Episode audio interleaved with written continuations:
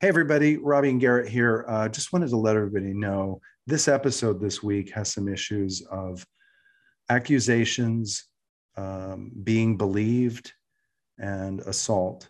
And so, if anybody uh, has a sensitivity to those issues, we just wanted to give you a heads up and a little warning for the subject matter this week. Thanks.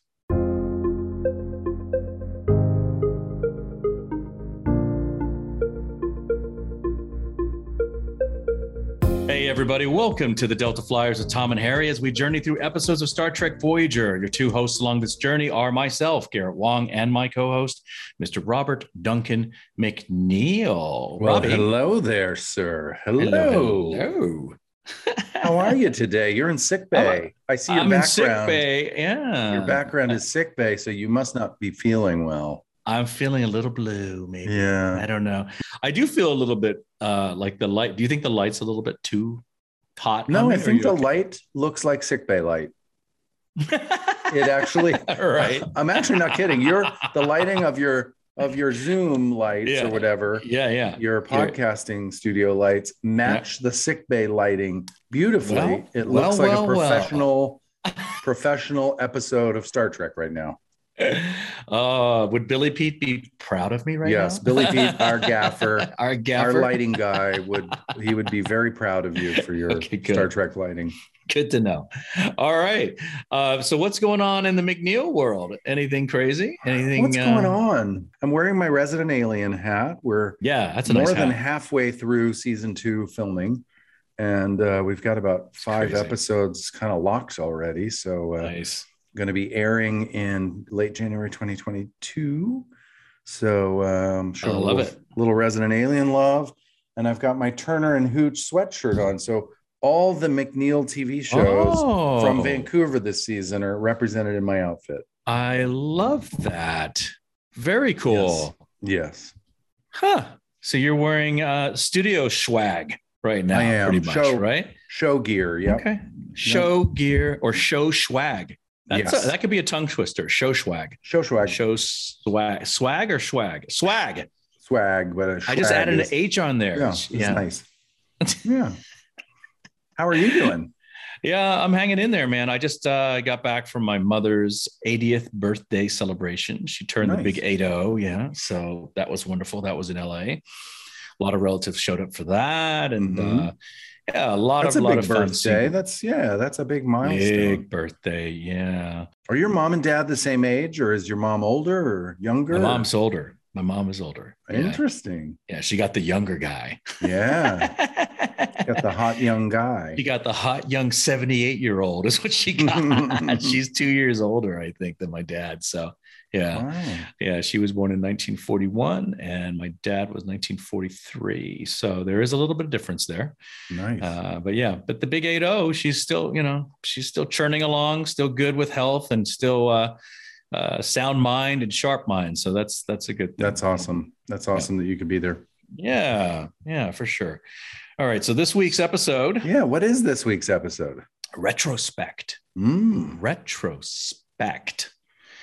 We don't use that word that often. You know, that's not a word that's used a lot. Yeah, sometimes like in the art world, a retrospective is sort of a Mhm, look back at an artist's work. Right. But, But yeah, I mean, you see it, you see it written. You'll you'll see it written as in retrospect, comma, blah, blah, blah. Mm-hmm. But a lot of times you don't hear it spoken, you know, and people don't usually say, in retrospect, I should have, you know, turned off the oven before Yeah. I left the home, you know, whatever. You don't hear that. So retrospect is this title of this you also don't hear words from Star Trek like kapla or you know, there's other words that we use in Star Trek like retrospect. Uh, that Hey, quickly use retrospect and kapla in a sentence. Go. this episode, I uh, I'm excited to go watch this. So why don't we go too. check this out? we'll be right back with our retrospect of retrospect.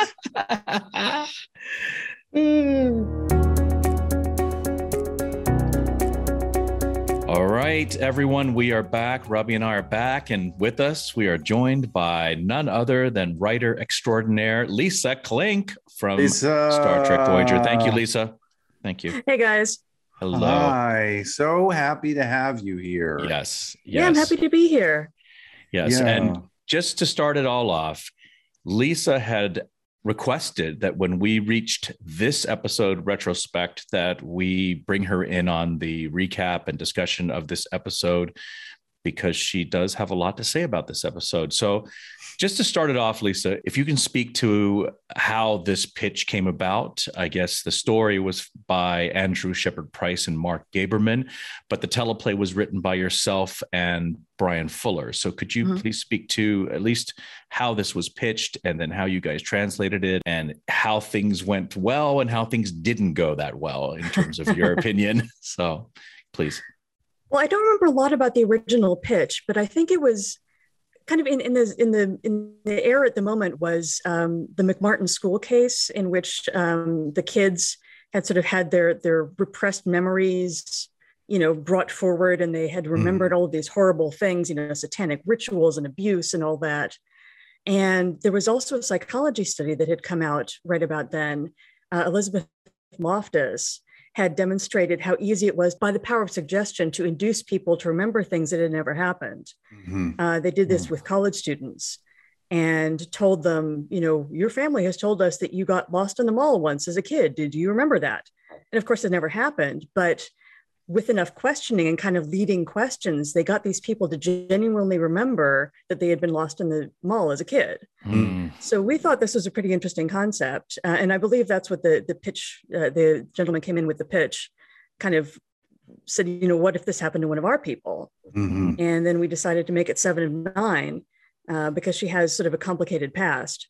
Yeah, yeah, that all makes sense. I think this is a it's a complex subject because every case, like when you talk about the McMartin case, that's very different circumstances than maybe the typical and very historically relevant uh, woman comes uh, you know forward with an accusation of some kind of assault that wasn't just a memory but what actually happened and then is not believed or is believed or you know whatever.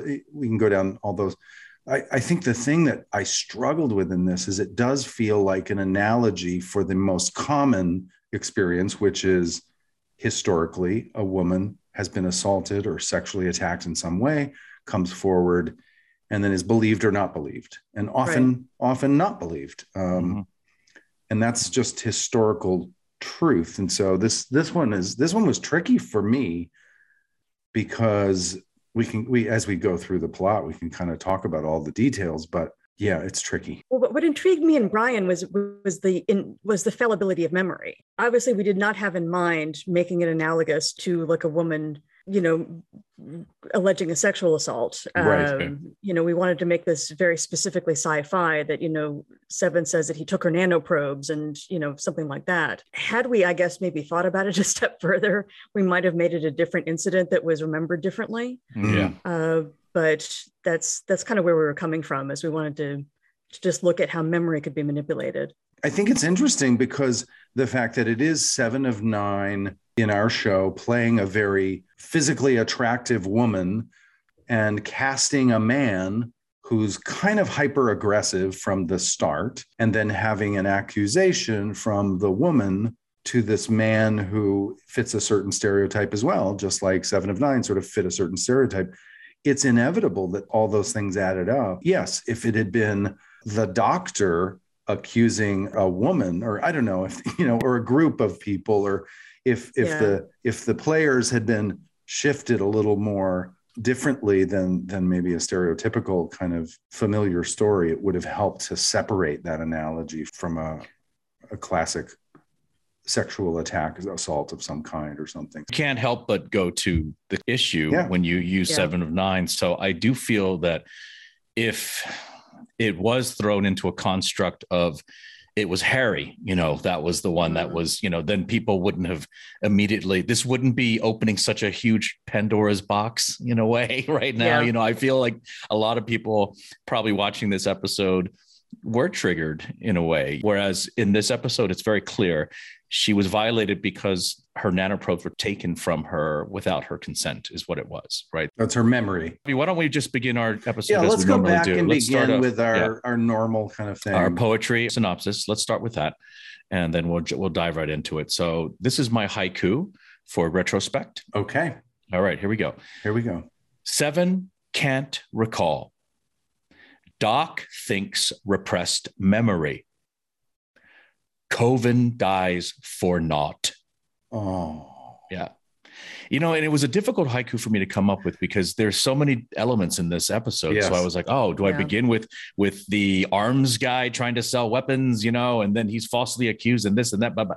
and I was like, oh gosh, yeah, like it's really difficult to to you know boil down the essence of a of a haiku synopsis for this for this. Uh, yeah, this one was tricky. episode. This one was It tricky. was. All right, But- let's see your uh, limerick. It was tricky. Nonetheless, I may have one of my best limericks ever. So really? we'll oh my see. goodness. Let's hear it. Here we go with a little poetry limerick synopsis for retrospect. Kovin's got new weapons to sell. Seven's memories are a new sort of hell. Doc's new therapy technique turns out to be weak. The whole incident was not handled very well. Wow. That is good. Bam, bam, bam. Good job, Rebecca. Good job. I'll never tell. I know you won't. I Um. I like that one. That was a really smooth, Thank smooth you. limerick. Good job. Good. Thank you very job. much. yeah, I imagine that was tricky because you don't really want to make light of it. Yes. No, You know, you don't want to be too too snarky. we No. can be snarky and glib with a lot of them, but this one Yeah. is this one is filled with a lot of landmines and a lot of sensitive and very real issues that I don't want to disrespect or claim to be an expert on. Yeah, so retrospect is a teleplay by Bryan Fuller and Lisa Klink, our Mhm. our esteemed guest. Uh, Mhm. Story by Andrew Shepard Price and Mark Gaberman, directed by Jesus Salvador Trevino. I love. Oh Jesus. man, I wanted to say that. Okay, let me ask you. And Garrett, Yes. Who directed this episode? Oh, oh yes. This was directed by one of our favorite directors, Jesus Salvador Trevino. Ah, Yes, I to like the give way you proper say that. pronunciation. Thank you. Let's talk about the guest stars real quick. We Yes. have two. We have Michael Horton, who played Kovin. Michael Horton was also on Star Trek First Contact and Star Trek Insurrection, as well as many other guest star credits, but he has a podcast, which I did not know. Does he really? Yes, he does. It's called Ah. Digital Production Buzz. He is the co host of podcast Digital Production Buzz. He's also the founder of the Los Angeles Final Cut Pro user group. So he clearly knows how to edit. So that's the, Wow. yeah. So that's Maybe his. he went because I did quick searches on some of these guest stars, and Hmm. he seemed to have really stopped acting in the early 2000s. right. You know, he had made a career of it for maybe 20 years, and then he seems to have changed. It appeared that he changed careers because he Yeah. there weren't many acting credits or sh- you know IMDb credits after that. Right. Right. So I wonder if he went into if he's a Final Cut Pro guy, maybe he started editing or doing some post production work, things Could like be. that. Could be. And he left the uh, acting world. We Mhm. also have Adrian Sparks, who played the Entharan magistrate. I thought he was great. Oh my gosh. Have you looked at his uh, theater credits? I mean, he No. has stage credits longer than our bodies. I mean, it's Wow. just so many stage credits. It's unbelievable. A lot of theater, uh, a lot of guest stars. Uh, his most recent and memorable film role would have been in the movie Purge. The Purge. Oh, wow, did sure. that film, that, that, uh, crazy, crazy film. But Mhm. uh, yeah, so those are our two guest stars. And let us begin with the first scene. let's talk about it. Yeah, we're on the bridge and we have Kovin, an arms dealer, showing off the isokinetic cannon demonstration. And I, my notation was when we first see the Entharan uh, Kovin, Mhm. I said, This is the spinal column forehead alien. yes. It was the Yes. classic put something on the bridge of the nose Yes. and up to the forehead. And it was a Yeah, it talk like about distracting. Oh It my was. goodness. It- I could not look at anything but the spinal column, an And- exposed spinal column. and actually, depending is on what the it was. angle, like if it was Yeah. a side angle, it Yeah. was solid and you couldn't see through. But if he turned to you, you there You was like holes in this thing. holes into it. Yes. I thought I was going to see his I- brain parts or I something. like it's ju- it's definitely one of the more unique looking uh you know Yeah. forehead applications that the makeup department has come up with yes. well you know so he's showing the cannon janeway's interested uh and he says sure well how about uh well, what are you going to trade for that? Janeway says, what about the astrometric charts that we have spanning Mhm. 12 sectors? And he says, well, what about the mapping technology? He says, well, that's really, you know, that's sort of, eh, that's proprietary to our ship. It's not going to do you any good. So she says, what about isolinear processing chips? And then they start bargaining between those and they settle on 125 chips. The funniest line is at the end of that scene where he leaves and Tom Paris goes, That guy is worse than a Ferengi. So that to me was the best part that of the was the funniest. Yeah, yeah, because it was Thanks, you just Garrett. Yeah, I just loved Thanks, it. buddy. It was it was so good. I have a question though, Lisa. I Yeah. found it odd that they were negotiating publicly on the bridge. Like Yeah. that's the kind of thing I would think you would do in the briefing room or the ready room or somewhere like, okay, we've seen this thing on the view screen. Let's go talk in my office. But Yeah. they Well, that would have made more sense, huh?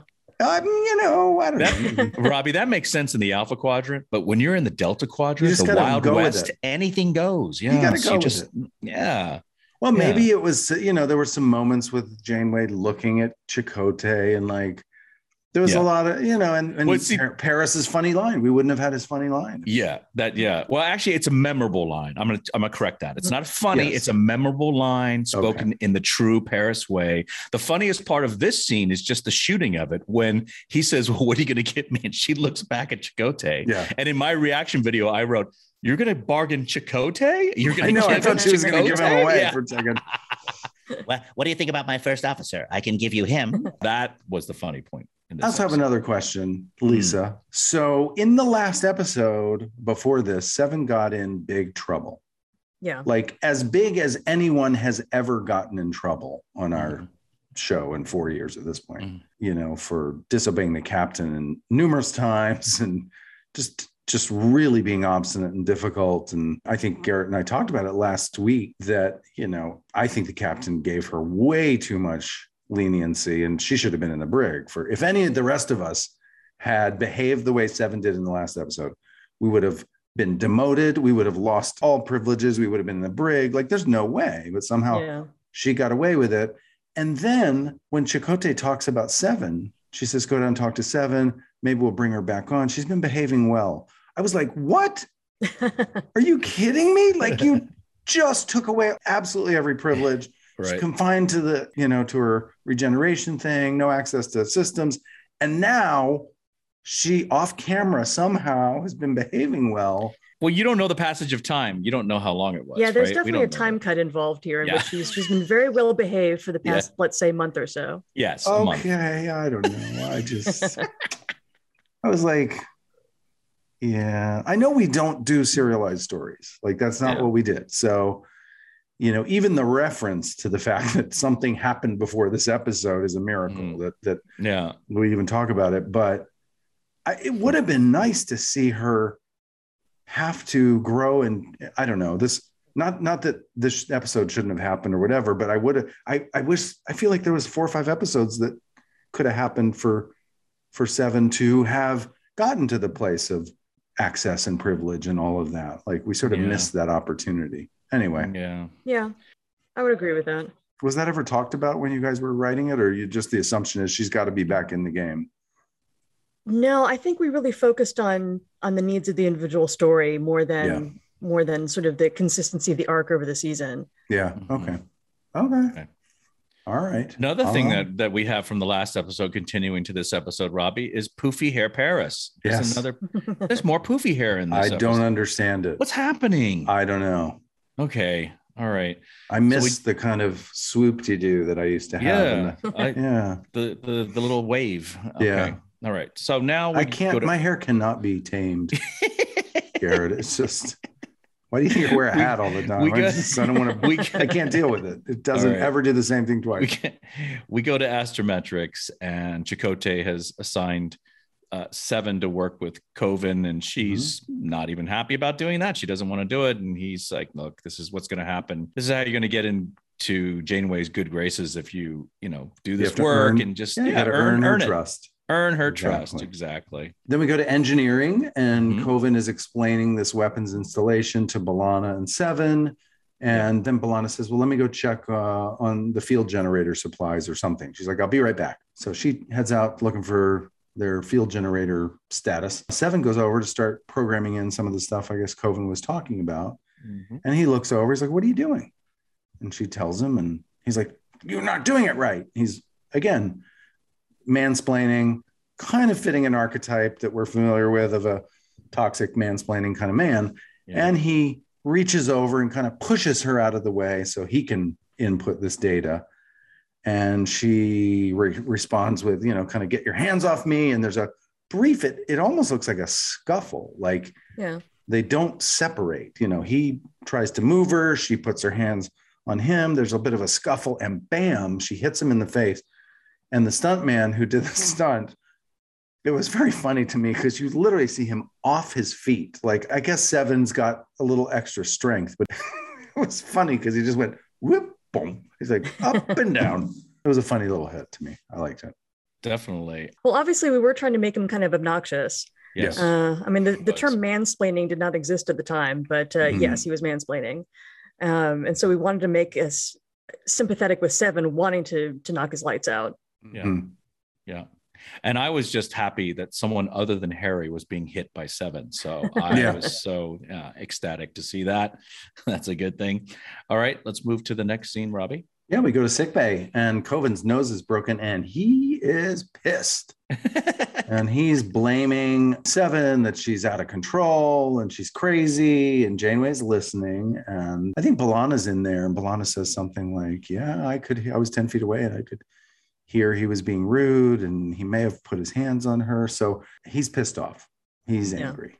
And Janeway's trying to be a non biased person, even with Kovin at this point. So I, I did get that in that moment that all right, she's trying not to jump to defending seven or jump to blaming seven. She's trying to be a neutral party here and be fair. So I thought that was established very early. And then she'll head off to talk to seven. Do you remember anything about that scene? Uh, well, I I liked Roxann's delivery of one line when she was talking about, yeah, we had to hold her back. Yeah. Uh, you know, you could tell that she kind of wanted to let Seven go, Yeah. you know, and let, and let her, you know, go to town on this guy. Yeah. So I, I find that kind of amusing. And sort of, but yeah, I mean, the, the scene sort of establishes everybody's attitudes, you know, toward this guy, toward Seven. And you're right, Janeway really is trying very hard to be impartial. Yeah. And did you recognize the lab coat on Roxann Dawson? Uh, Oh, during yes, the pregnancy code. Yeah, the pregnancy code and all the close ups. You never see B'Elanna in a wide shot in this episode. Oh, by the way, this reminds me. I know we never saw Neelix in this episode. What? Neelix was not in this No. episode. I guess you're right. Zero. I don't know why that is. I don't know. What? Yeah, I didn't know if you had any thoughts about that or. Yeah. Um, I, I I, don't, don't- remember specifically cutting him out for any particular reason. If if the actor was unavailable, or, or Yeah, if there just really wasn't a role for him, I don't know. Yeah. Huh. Sometimes it's hard to service writing for a, a really large ensemble cast, and there's just not. You're Yeah. trying to fit enough story in there, and there's not an opportunity. So, but I didn't know if you had any memories of that. Yeah, no, writing for the entire ensemble every single episode was difficult. Yeah, Mhm. yeah. Mhm. You know, I'm sure Ethan Phillips was happy to have the time off and not be in the makeup chair. So that was Oh, probably yeah. good for him, Oh, right? yeah. Okay. Moving to the next scene. Yeah, we go to the ready room. Janeway asks Seven, you know, what happened? And I love Janeway in the scene. She's just like, what am I going to do? Like, I have tried everything. I am at a loss. She Mhm. just, I thought Kate's performance was great. And Seven goes, Are you asking my opinion on what you should do? And Janeway's like, Sure, why not? Because, you know, throwing you in the brig's not going to work Mhm. everything I can think of, nothing seems to work. So again, that's establishing, sort of resolving the dynamic from the last episode with them and dealing with it, acknowledging it. But also, sort of, it's setting up, I think, in a way that in this story, that Seven's uh, very different. I think that serves this story to say that Seven is, you know, is a different kind of crew member than anybody else. Mhm. It puts us in a more challenging place as we try to solve the mysteries. I always really like the Seven Janeway relationship. You know, and, and Janeway's attitude in this whole episode is that she wants to support Seven. She wants Seven to feel like she has her Mhm. back. Mhm. Um, and so I think that comes into play a little bit here, and that she's not just sort of knee jerk punishing her in some way, but she's trying to sort of get her involved in how are we going to work together on this? Yeah. Mhm. Mhm. Yeah. I do like the line that you wrote. You have to start learning the difference between having an impulse and acting on it. And that leads to my question. Since you co wrote this with Fuller, did you guys just alternate between scenes or did you sit there and brainstorm and together and throw down the dialogue? How did that happen? It's funny. I, I, really enjoyed working with Bryan. Uh, this was the first year he was on the show, and we were really good friends. And, and it was it was so much fun writing a script with him. Mm-hmm. At first, we tried doing it, both of us sitting in the same room with one of us at the keyboard and kind of talking. And mm-hmm. after about half an hour, we realized that was not going to work at all. Mm. so uh, I think what we did is is trade off. You know, you do the teaser, I'll try Act One, you do Act Two, and then we swapped and and rewrote a little bit. Yeah. Well, that's really interesting to hear about the process because when we talked to Braga, he and Menosky do do the sitting in the same room together. Yeah, it's tricky when you have a writing partner, especially when it's somebody that you're partnering with for the first time. Yes. Uh, you know, you kind of have to figure out the rules of the partnership as you go. Understood. Hmm. How many scripts did you write with Bryan? Was this the just, only just one? The one? Oh, wow. Yeah. Yeah. So uh, we go back to uh, sick bay after mm-hmm. Janeway's ready room, mm-hmm. and the doctor is trying to do a checkup on Seven, just a regular checkup. But she is oddly stressed out now since this punching the guy in engineering. She mm-hmm. seems oddly distracted and st- stressed out as he examines her. I, th- I, I, made a note how funny I thought Bob was in this scene. He was very funny. And I think that the doctor's arrogance, which I find very entertaining, it's very important in the story. Yes, it is. It's to me the key to the others having some innocence in this, that he's the guy, actually, in many ways, that sort of fuels this fire, which I think now that you mentioned that preschool story, I see the analogy that you intended more clearly that, you know, that uh, Seven is really led by the doctor here mm-hmm. in creating a story that is not really accurate. Yeah, I mean, this, this seems like you know a seven episode kind of on the surface, but I, I, think you're right that it really is a doctor story as well. Yeah, and that he's the one that kind of goes through the full arc of wanting to be helpful and then kind of going a little too far with it and then ultimately regretting it. Mm-hmm. Um, mm-hmm. And so I think that that he's the one that has sort of the the development here. Yeah, I agree with you absolutely. So, Robbie, you find the doctor's arrogance as entertaining and comical. I, I love it. I, he makes me laugh. He just makes me the more uh, arrogant, the better. It's amazing. That's funny. I'm the opposite of you. I just find it so annoying. Well, I think it's hilarious. You guys love it. I, I, love it when uh, when we can give the doctor, you know, sort of uh, the extreme emotions of you know mm-hmm. extremely arrogant or mm-hmm. you know yes. full of himself. Yeah. Let me digress a little off this story for a minute, Lisa, while you're here, because I made a note and I was thinking about emotions and how both Seven and the doctor are really developing these emotional experiences, which really are unique to human beings. And I know 7 is part human, part Borg, you know, embracing her humanity in a lot of ways, but the doctor is a hologram, he's a program. So, like, the idea of emotions is a tricky one there. Like, did you guys talk about how far can we go with the doctor in terms of his humanity or because he really does experience regret and shame and arrogance and all of the human emotions in a way that um, is tricky when you're talking about he's a computer program, you know? Well, I think that we really did kind of lean into it, into the, the fact that he would have probably been programmed with at least basic emotions mm-hmm. to be mm-hmm. more empathetic to his patients, mm-hmm. uh, you know, to have a little more of a bedside manner. Because even though he's an emergency hologram, he is still a doctor. Right. Um, and so we kind of assumed that he would have been programmed with some basic compassion and empathy, and that he would have had the capacity to kind of grow beyond that. Mm-hmm. And uh, one of the ways he grew was, of course, in you know conceit. right. Yes, absolutely. There's a school of psychotherapy that I just heard about yesterday, literally, and this uh, psychiatrist broke down that humans are born with nine effects, he calls them this there this psychiatrist. And effects are biological things that only are unique to humans and the effects are things like shame is an effect joy is an effect and that those effects that are biological in us as human beings react in situations in circumstances to those circumstances and create feelings. So feelings are a result of effects that are biological in us, right? That's his okay. theory.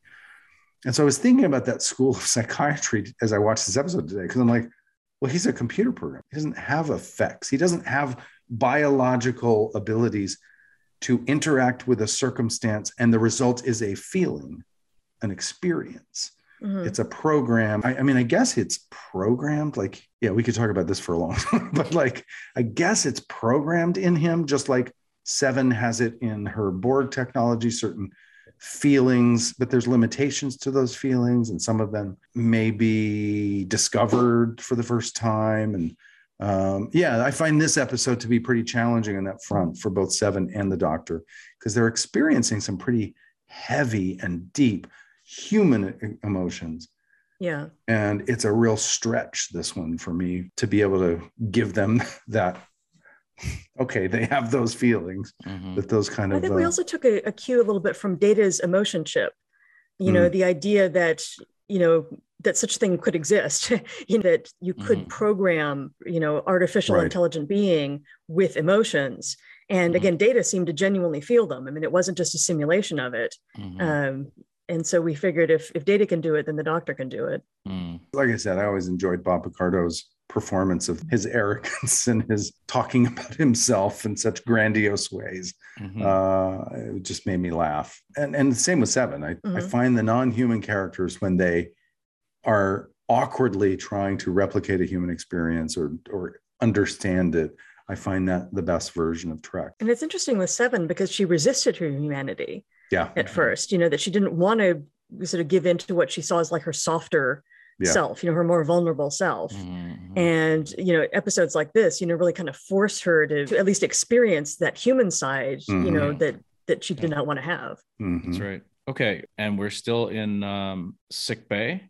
And Janeway is now being briefed by the doctor. Yes. He feels that it's memory suppression. That's mm-hmm. what's going on. He's very excited. And we discover later that he's been studying all of these therapy or, you know, psychiatric uh, manuals and he's uh, you know wants to put into practice some of his these new things that he's learned and even janeway says oh i didn't know that you uh, had therapeutic uh, you know psychiatry built into your program or something and mm-hmm. he's like oh i'm it's brand new so mm-hmm.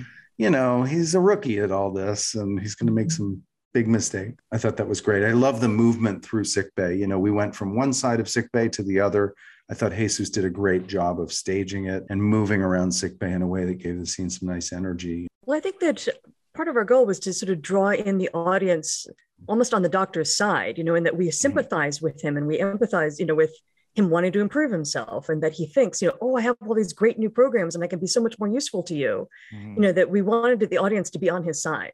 Yeah. Um, so that as he goes through and as he sort of gets these more extreme you know, kind of leading Seven through recollection of her experience and what it turns out to be an invented experience.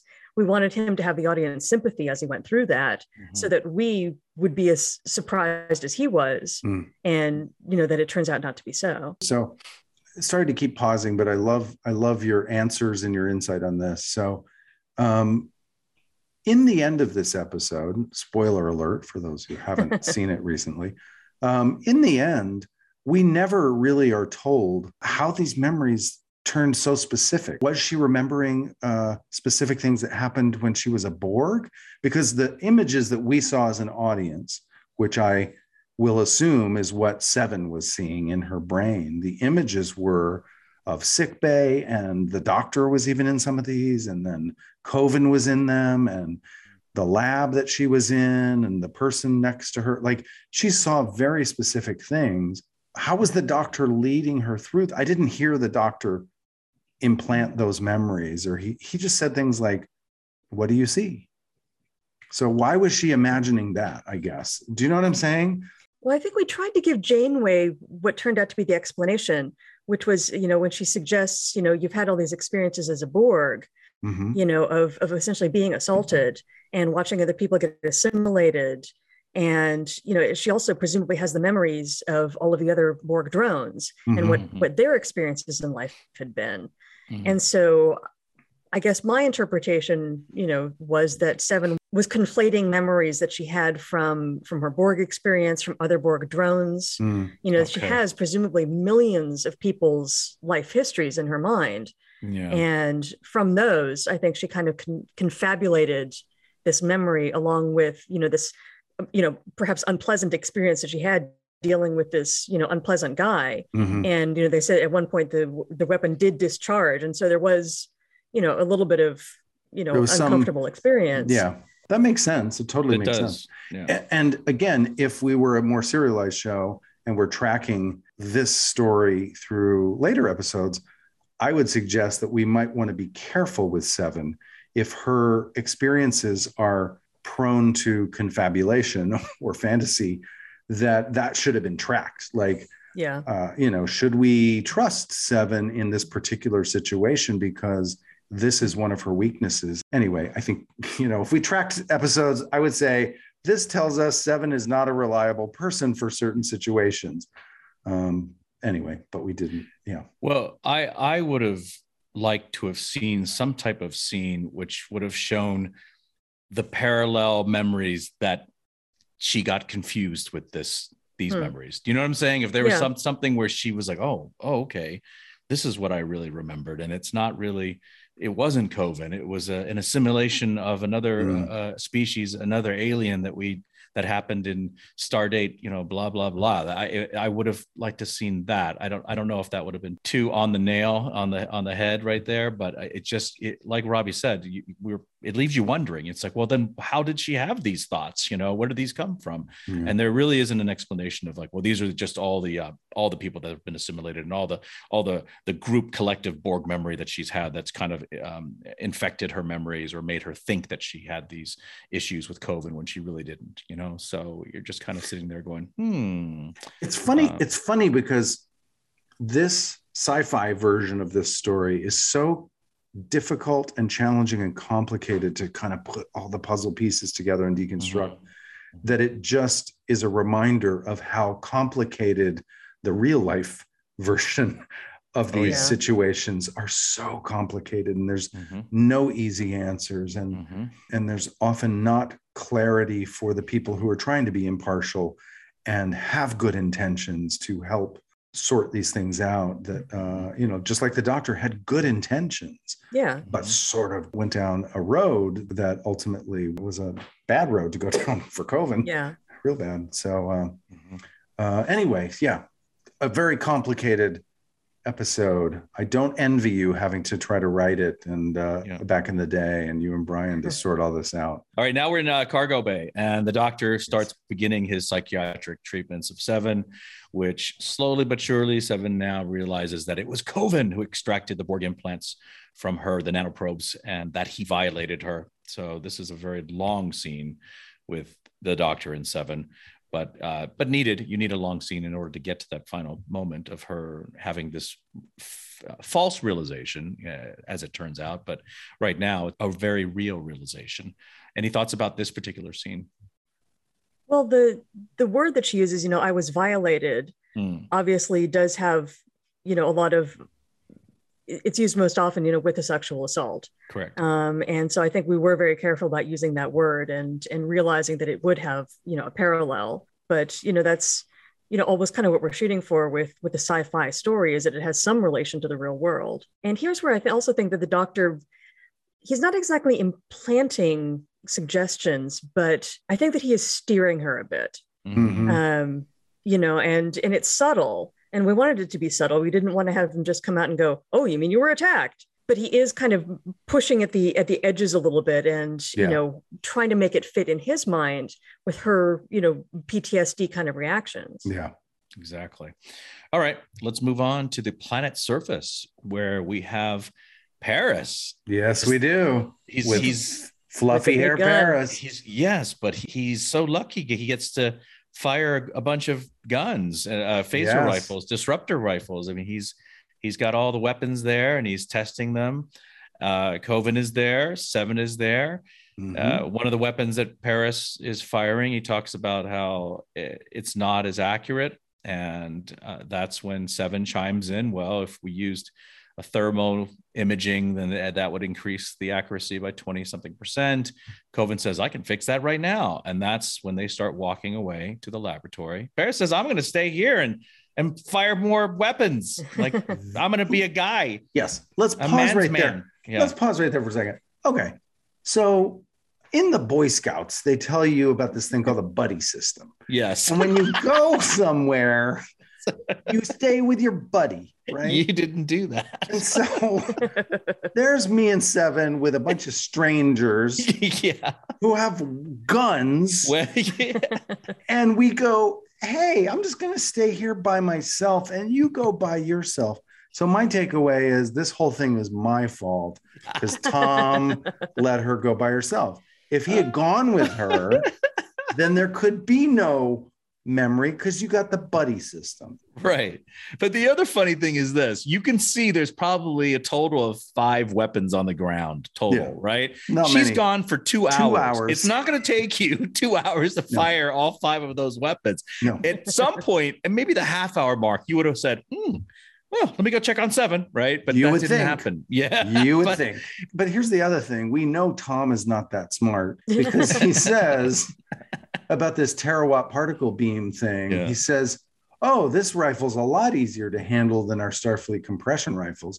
But when I look at the prop, it's Yeah. like bulky and big. And Yeah, our it- it's- Starfleet compression rifles look super cool and small and sleek. And this Mhm. thing looks like an old World War One. It just looks awkward. It looks So awkward. he's not Tom thinks that's a better rifle. Clearly, he's not a smart guy. no, I'm not going to criticize Tom. Tom's still smart. I think Tom's that a sweet is- guy. He's that a nice is- guy. is- that's the props department. They should have come Yes, up with that's something that didn't look so awkward, right? Yes. That would have made more Yeah. sense. Well, it's funny because when I was doing the rewatch, I was wondering why isn't it Tuvok, our security officer? Exactly. Why is Yes. the pilot? Why on earth Why would we is the- send Paris down there to test weapons? I don't know. There were so many things wrong with Tom being down on that planet. Uh, it would have made I- more I- sense for Harry to be down there, the operations officer, than Tom, Yeah. the pilot, right? But yes, logically speaking, it should have been the tactical Yes. security chief Tuvok down Yeah, there. I, I don't know what on earth we were thinking. Did you ever, speaking of thinking in Tuvok, and all of a sudden I went, duh. So if this is a repressed memory situation, why wasn't Tuvok's Vulcan mind meld oh, ever yeah. thought oh of? Oh yeah. Why didn't Tuvok use that? On Could have just solved Hmm, all this, right?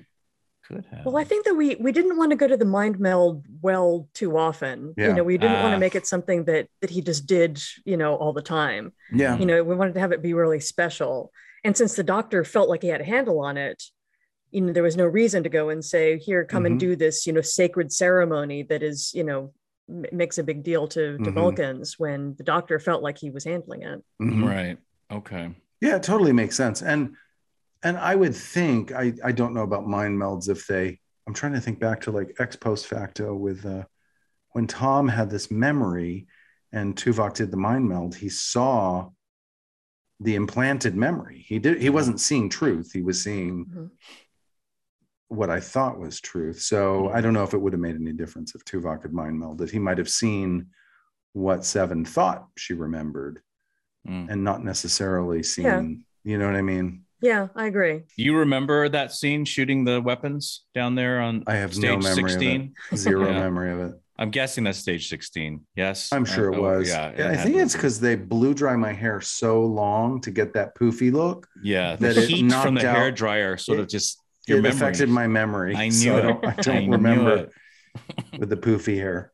But do you really Uh, remember what you think you remember? exactly. Yeah, yes. Do you, Robbie? Do you really remember what you think you remember? I love it. I just got to say that the cool flashbacks looked, they looked super sweet.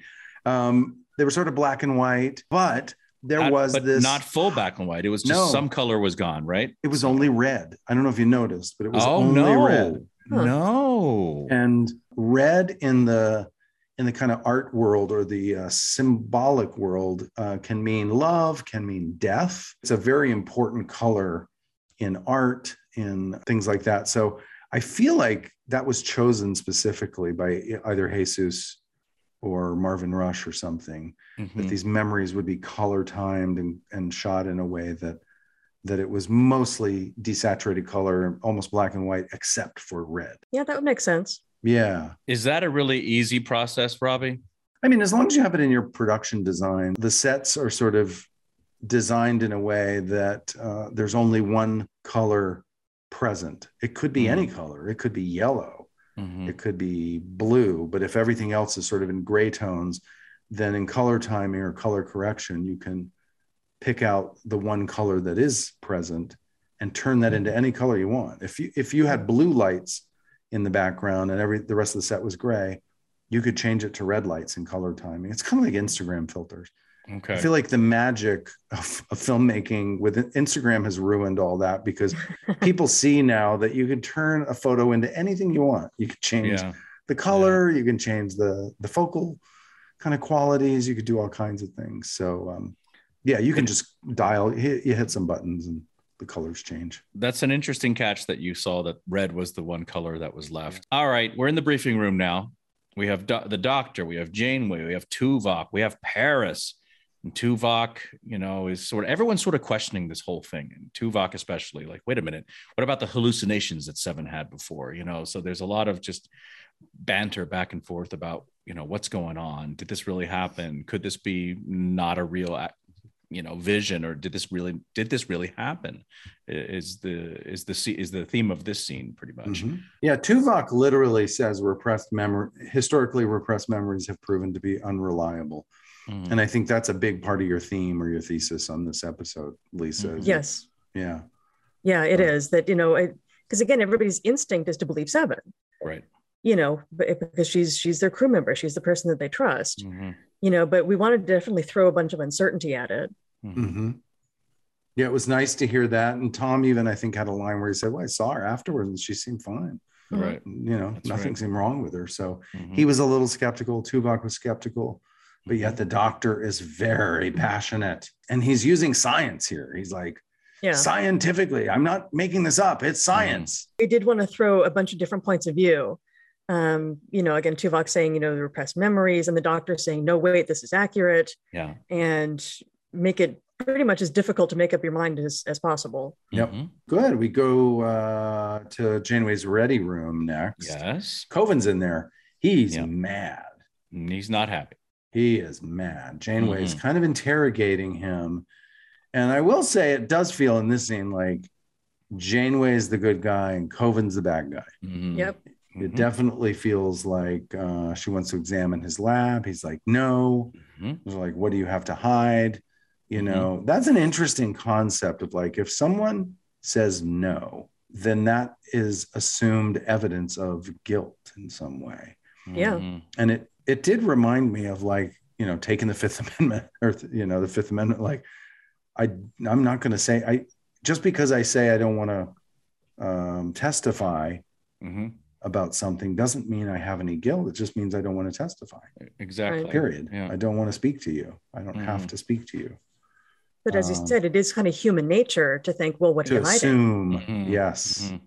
Yeah. If you mm-hmm. were innocent, you would not have a problem. Yeah, it mm-hmm. is. Yeah. It is human nature for sure. The next thing that happens, where are we next?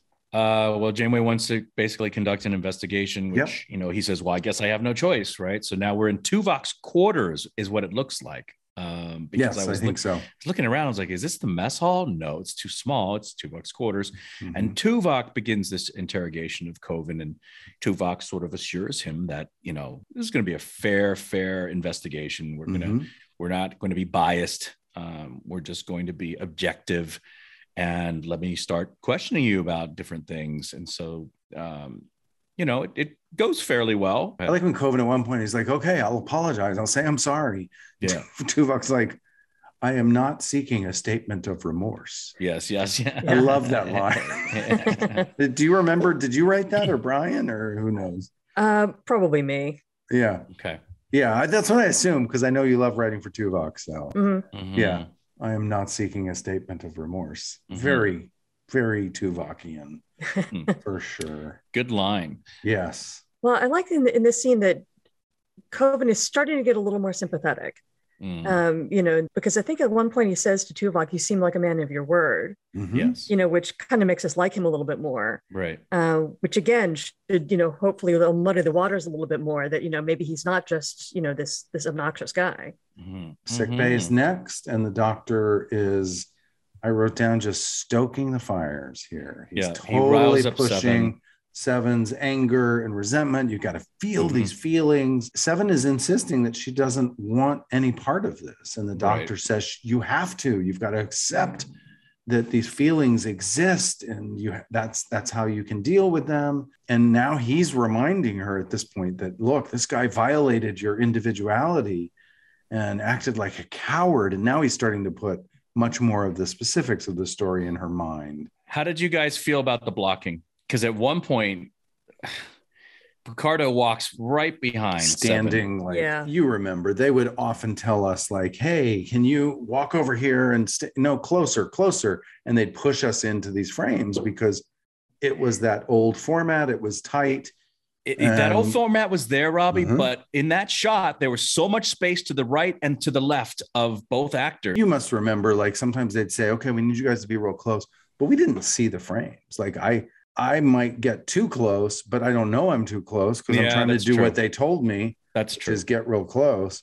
That's and true. I have to leave it to them to say, "Oh no, that was too close. You can back up a little." So if they Yeah. didn't say that to Bob, he may not have Maybe. known that. Because I agree with you, it was a little.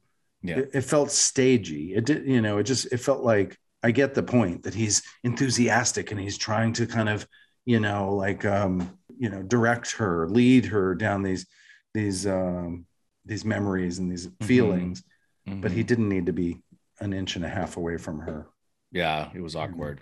Well, yeah, I mean, this is, you know, again, him, the doctor kind of stepping it up and he thinks he's being very empathetic, you Mhm. know, and that he's, you know, he's, he's feeling sort of her feelings with her, you know, and the outrage and the, you know, it's, it's kind of the next step in his journey of, you know, starting off, you know, just asking her about her memories. And now he's sort of telling her what her feelings should be. Um, and so it's, it's his escalation. Yeah, this is Yeah. definitely escalated. Yeah. I I, I definitely saw that too. Well, Good. maybe Then- that closeness worked then for this scene. Yeah. in a way i mean it it isn't a bad thing if if Mhm. the viewer felt a little uncomfortable Yeah, and I did. I did. I really did. All right, so we're jumping over to, To the uh, I guess lab? it's Kovin. Yeah, Kovin's Kovin's laboratory lab. on the on the Entharan planet surface. and the doctor now has a lot Yeah. of confidence. He's acting like a detective here. yeah, And yeah. they they do find some activated Borg nanoprobes on the on the countertop there. And it does look like maybe these stories were true, you know. Yeah. So And- again, complicated situation. Yeah. And the magistrate just jumps on that. He doesn't even need to Mhm. see anything. He's just like, oh, no. But, you know, we were set up for that later because Kovin initially in this conversation with Janeway in the ready room, he said, listen, this this is something that can really mess with, you know, my um uh, like we have rules in dealing with aliens and we, when trading with aliens and any small deviation from these rules hmm is going to uh, have major repercussions you know against against my business and my my livelihood essentially right? And right off the bat yep the magistrate just sees one little little little tiny little you know, piece of evidence and he's like okay that's it. You're detained now. Um, Mhm. pending official proceedings right? And Kovin draws a weapon and says i can't let this happen. He beams out Tuvok contacts Janeway. Janeway asks the magistrate, Do you want us to follow him, track him? The magistrate says, Yes, and I want to be there. So the entire party beams onto uh, Voyager's bridge at that point. well it's interesting if you you know again look go back and rewatch it you know Kovin is right you know that everything he says is true you know he says i'm going to be prejudged about this and he is Yeah. you know he says you know about you know what happened that she she got you know the weapon overloaded and that's why there are nanoprobes there and Yeah. it's true Yeah. um and it's just because you don't like him that you don't want to believe him Mhm. Mhm. Mhm. So true. Agreed. So they beam back up. They start tracking Kovin's ship. He's on the run. Um, Chakotay says in the scene, the fact that he's running proves that he's got something to hide. Like Mhm. you're, you're- again, it, it is kind of human nature that to to be suspicious of someone who doesn't want to be cooperative, totally cooperative. So Kovin escapes by generating a photonic pulse, which takes out all of our sensors. We have no sensors, they're offline, and he's gone. He's gone. When we jump to the science lab, and Janeway and Tuvok are now testing the weapons that they brought back from Kovin's lab, and they realize that they can't find ev- any evidence uh, supporting Seven's accusations of being violated well the bridge scene I, again the, the whole reason was you know as robbie just said you know that it's our, our reaction is why isn't he cooperating Mhm. you know and and it just sort of again in in the context of we already don't like this guy and don't trust this guy Mhm. in that context it looks much more suspicious and in a way it feels like evidence against him Mhm. and then we go to the science lab in which we're looking for actual evidence and we're not finding it Right. and so that hopefully starts to kind of throw into relief the way that our feelings are kind of everybody's feelings are kind of taking over and you know they're getting carried away with it Mhm. when if you actually stop and kind of look at the facts they're telling you something else Right. Okay, so the next uh, scene is Janeway and Tuvok kind of discussing where they're at with things. You know, we've got some evidence, some feelings, like you said, Lisa, about guilt. We've got some what we think is evidence. We're going to finally take a look at this. We're going to reenact the rifle malfunction, and we're going to use a hypo spray to sort of reenact that and see how the uh, nanoprobes react and if they would re- react that way from what Kel- Kovin had described. Right. And they do this. Seven is is still furious. She's just her anger seems to have built and built, Mhm. and uh, she will not be satisfied unless he's held accountable. Mhm. And uh, they do this, and Janeway goes and takes a look under the microscope, and she's like, Mhm. uh, "Doc, you need to come take a look at this." And he does, and Kovin was right. The nanoprobes are reacting uh, in the way that he described, and so they realize that this memory is not real, and this story is not true, or they can't be certain. Put it that way. They certainly they cannot be certain that it's true, and it could Mhm. possibly be uh, a deeper Borg memory, like you described earlier, Lisa. You know, her own personal experience as a Borg, or maybe the memories of other Borg that have been implanted. So Mhm. all of a sudden, they've got real evidence. The nanoprobe reactivation is identical. The pattern is identical to what ha- what they found in the Yeah. lab. Yeah, I remember it was a bit of a challenge to come up with the techno babble behind, you know, what what kind of evidence could we find here exactly? right. You know, and and nanoprobes get reactivated. Yeah.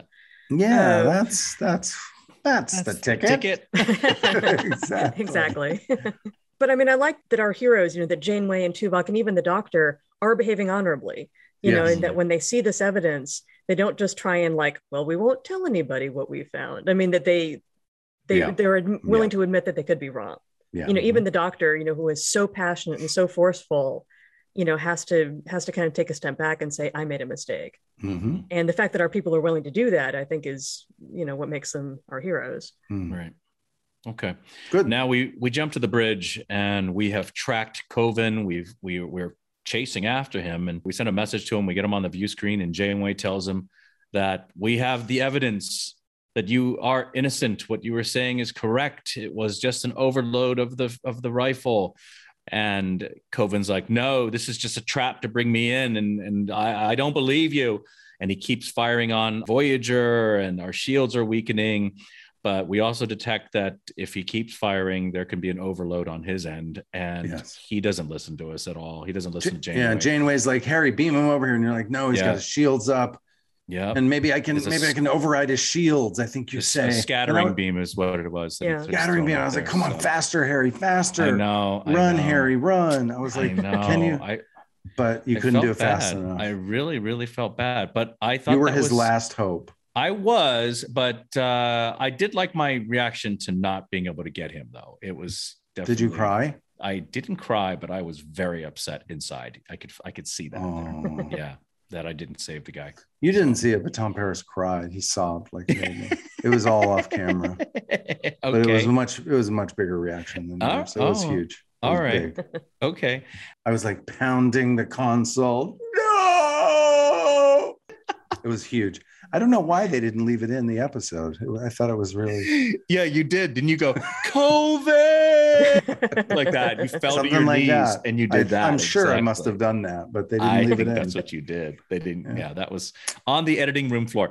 Well, Lisa. again, Kovin is kind of right in that he's totally right not to trust us at this point, and that you know he he perceives correctly that we were biased against him. Yeah. Um, and that's that was something that we really wanted, you know, to keep consistent was that Mhm. Kovin actually doesn't overreact very much. Yeah. You know that that he is in fact trapped in a situation that that is totally out of his hands, Right. and what he what he tries to do is escape, and he's probably sensible to do so. Mhm. Do you think that his fi- he knew that it was going to overload that this that was his way of basically just ending his own life? Do you think, or do you think that was just a mistake? I, I, No. I, I think I assumed it was a mistake. okay, all right. That, That I mean, he's not sense. he's not a warrior. That you know he's an he's an arms dealer, and he probably just right. Is, is kind of caught up in the moment of, of trying Yeah. to get away. Well, it's desperate people backed into a corner do desperate things, and he wasn't. I yeah, I think it was probably just a desperate oversight Reaction. that he didn't Yeah. know. He just kept Uh-huh. firing to protect Yeah. himself because he was desperate and didn't Right. wasn't aware of the fact that it was overloading. Makes sense.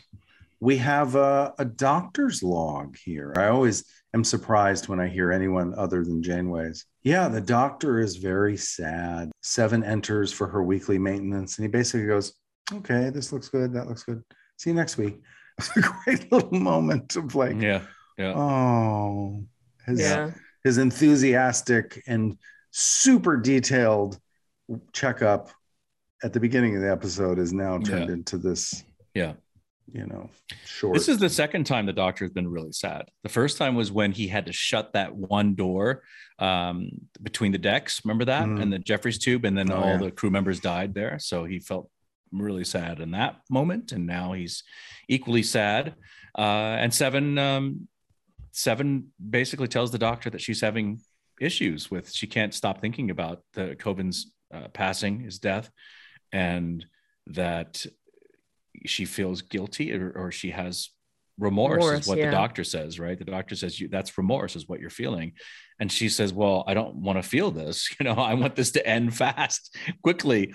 And he says well i can't help you with that. This is something that you're going to have to live with. It will dissipate with time but you, there's nothing that i can do. And so she shrugs her shoulders and walks out. And that's when the, we cut on the doctor and he says but there is something i can do and then we go to the wet, the ready room. So before we go to the ready room, any any comments on the sick bay scene with the doctor and Seven, Lisa? Well, I think that my favorite line, which I'm pretty sure that Bryan wrote, was uh, Seven saying something about, you know, I, as a Borg, I assisted in the destruction of 1000000s Mhm. you know, but I regret this one being's death. Yes, yes, Uh, I really like that line. Hmm. yeah. So that's Fuller. That's Bryan think so, writing yeah. that one. Okay, yeah, that was a great line. Agreed. Now we're in Janeway's ready room, and the doctor is there, and he basically tells Janeway, "I would like to delete."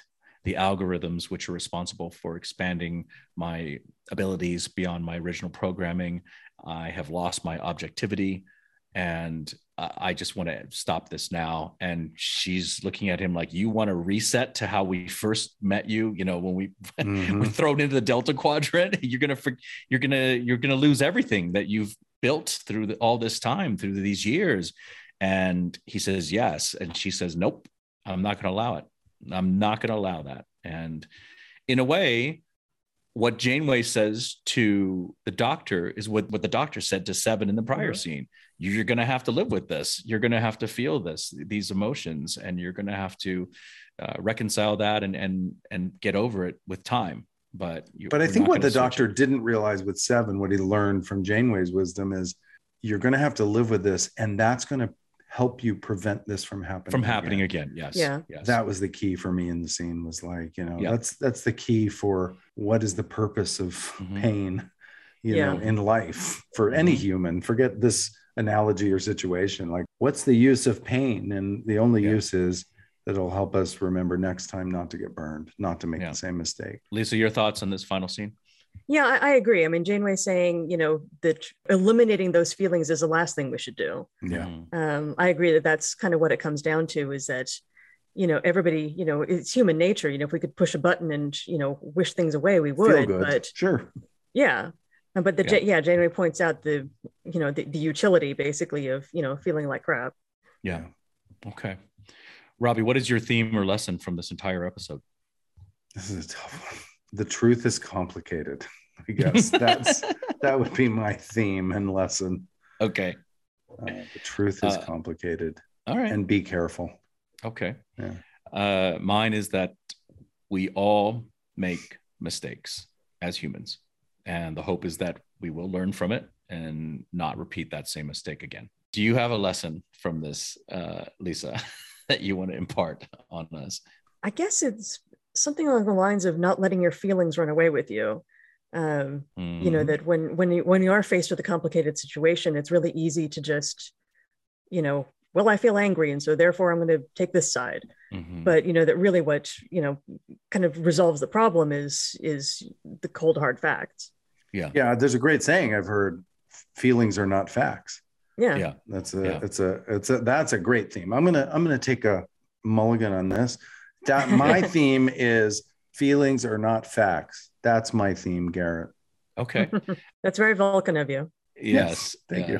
Yeah. I mean, if, if everyone took a moment to just take a pause before acting on an emotion and just divest themselves from the emotion and just realize, okay, this is pushing me into a, into an area which I can't control what's going to happen next, and just realize, you know, this is my emotions getting the best of me. If we could acknowledge that just for the split second, that could save a lot of heart heartbreak and a lot of um, drama in this world that we live in. Yeah. That was retrospect. Thank you, Lisa, for joining us for this recap and uh, review Mm-hmm. and a tricky, tricky episode. I'm, I, Yeah. you know, you had reached out to us and said that you wanted to come talk about it because it's an episode that may be misunderstood or may not hold up as well nowadays with the things happening in the world and and Yeah. the way people look at stories like this with a different perspective than the preschool analogy that maybe was was in the zeitgeist at that moment that might have fit that time and that particular story uh, Yeah, it was not our easier. intention at all to say that, oh, we shouldn't have believed seven. I mean, that would that's that is not the moral of the story. yeah, yeah, and yeah. Uh, that's why I wanted to to kind of clarify where where the inspiration came from yeah and that it really was was about you know the fallibility of memory yeah Yeah, that is the true theme of this Yeah, episode: the that's great. fallibility of memory, and not about not believing seven, right? So, uh, and that's an easy mistake that people will, you know, make when watching this Yeah. episode. I feel. Okay. All right. Thank you, everyone, for tuning in to our recap, and thank you again to our special guest, Lisa Klink. Join us next week when Robbie and I review The Killing Game, Part One. Dun dun dun. See you soon, everyone. Bye everybody